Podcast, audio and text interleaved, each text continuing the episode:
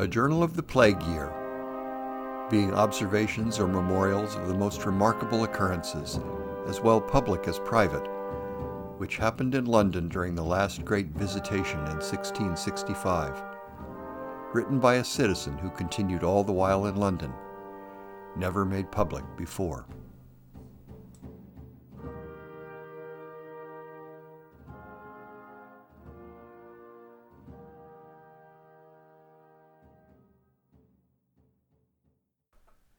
Episode 10 In a direct continuation of the narrative from the preceding episode, the author relates how he went home after visiting the pit at Aldgate, but being unable to sleep, ventures back out in the middle of the night to the tavern where the man grieving for his family had been taken by the buriers. There he confronts a, quote, dreadful set of fellows, unquote, who were jeering and mocking the grieving man. When the author admonishes them for their behavior, they turn their insults on him and enlarge upon them by blaspheming God and religion and making fun of all who take comfort in it. Well, later the plague carries this entire gang off to the barely concealed satisfaction of the author, who spends much time in prayer satisfying himself that his horror at their behavior was not motivated by anger at their insults. Methinks he doth protest too much.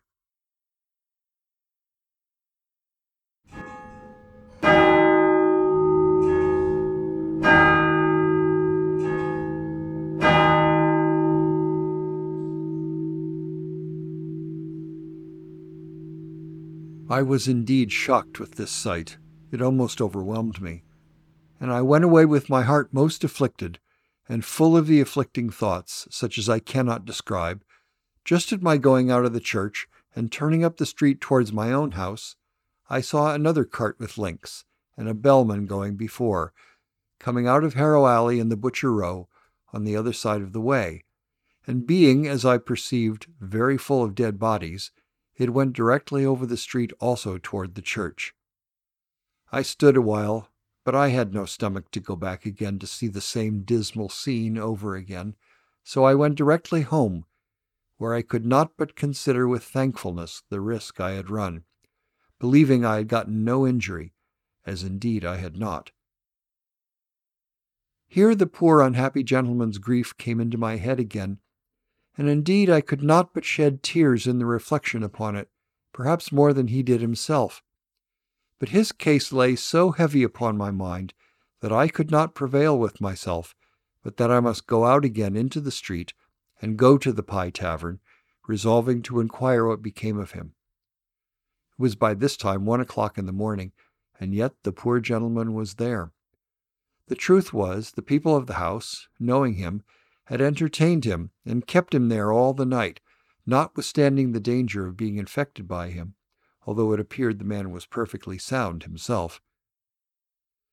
It is with regret that I take notice of this tavern. The people were civil, mannerly, and an obliging sort of folks enough, and had till this time kept their house open and their trade going on, though not so very publicly as formerly.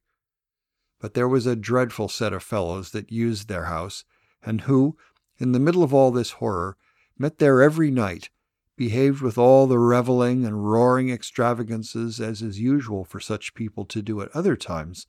and indeed to such an offensive degree that the very master and mistress of the house grew first ashamed and then terrified at them.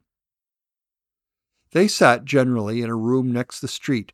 and as they always kept late hours, so when the dead carts came across the street end into Houndsditch, which was in view of the tavern windows, they would frequently open the windows as soon as they heard the bell and look out at them. And as they might often hear sad lamentations of people in the streets or at their windows as the carts went along, they would make their impudent mocks and jeers at them, especially if they heard the poor people calling upon God to have mercy upon them, as many would do at those times in their ordinary passing along the streets. These gentlemen, being something disturbed with the clutter of bringing the poor gentleman into the house, as above, were first angry and very high with the master of the house for suffering such a fellow, as they called him, to be brought out of the grave into their house. But being answered that the man was a neighbor and that he was sound, But overwhelmed with the calamity of his family and the like, they turned their anger into ridiculing the man and his sorrow for his wife and children, taunted him for want of courage to leap into the great pit and go to heaven, as they jeeringly expressed it, along with them, adding some very profane and even blasphemous expressions. They were at this vile work when I came back to the house, and as far as I could see, though the man sat still, mute, and disconsolate, and their affronts could not divert his sorrow, yet he was both grieved and offended at their discourse. Upon this, I gently reproved them, being well enough acquainted with their characters and not unknown in person to two of them. They immediately fell upon me with ill language and oaths, asked me what I did out of my grave at such a time when so many honester men were carried into the churchyard, and why I was not at home saying my prayers against the dead cart came for me, and the like. I was indeed astonished at the impudence of the men, though not at all discomposed at their treatment of me. However, I kept my temper. I told them that though I defied them or any man in the world to tax me with any dishonesty, yet I acknowledged that in this terrible judgment of God many better than I were swept away and carried to their grave. But to answer their question directly, the case was that I was mercifully preserved by that great God whose name they had blasphemed and taken in vain by cursing and swearing in a dreadful manner, and that I believed I was preserved in particular, among other ends of his goodness, that I might reprove them for their audacious boldness in behaving in such a manner and in such an awful time as this was especially for their jeering and mocking at an honest gentleman and a neighbor, for some of them knew him, who, they saw, was overwhelmed with sorrow for the breaches which it had pleased God to make upon his family. I cannot call exactly to mind the hellish, abominable raillery which was the return they made to that talk of mine, being provoked, it seemed, that I was not at all afraid to be free with them, nor, if I could remember, would I fill my account with any of the words, the horrid oaths, curses, and vile expressions, such as, at that time of the day, even the worst and ordinariest people in the street would not use? For, except such hardened creatures as these, the most wicked wretches that could be found had at that time some terror upon their minds of the hands of that power which could thus in a moment destroy them. But that which was the worst in all their devilish language was that they were not afraid to blaspheme God and talk atheistically, making a jest of my calling plague the hand of God, mocking and even laughing at the word judgment, as if the providence of God had no concern in the inflicting such a desolating stroke, and that the people calling upon God as they saw the carts carrying away the dead bodies was all enthusiastic, absurd, and impertinent. I made them some reply, such as I thought proper, but which I found was so far from putting a check to their horrid way of speaking that it made them rail the more, so that I confess it filled me with horror and a kind of rage. And I came away, as I told them, lest the hand of that judgment which had visited the whole city should glorify his vengeance upon them and all that were near them. They received all reproof with the utmost contempt, and made the greatest mockery that was possible for them to do at me, giving me all the opprobrious, insolent scoffs that they could think of for preaching to them, as they called it, which indeed grieved me rather than angered me. And I went away blessing God, however, in my mind, that I had not spared them, though they had insulted me so much. They continued this wretched course three or four days after this, continually mocking and jeering at all that showed themselves religious or serious, or that were in any way touched with the sense of the terrible judgment of God upon us. And I was informed they flouted in the same manner at the good people who, notwithstanding the contagion, met at the church, fasted, and prayed to God to remove his hand from them. I say they continued this dreadful course three or four days. I think it was no more, when one of them,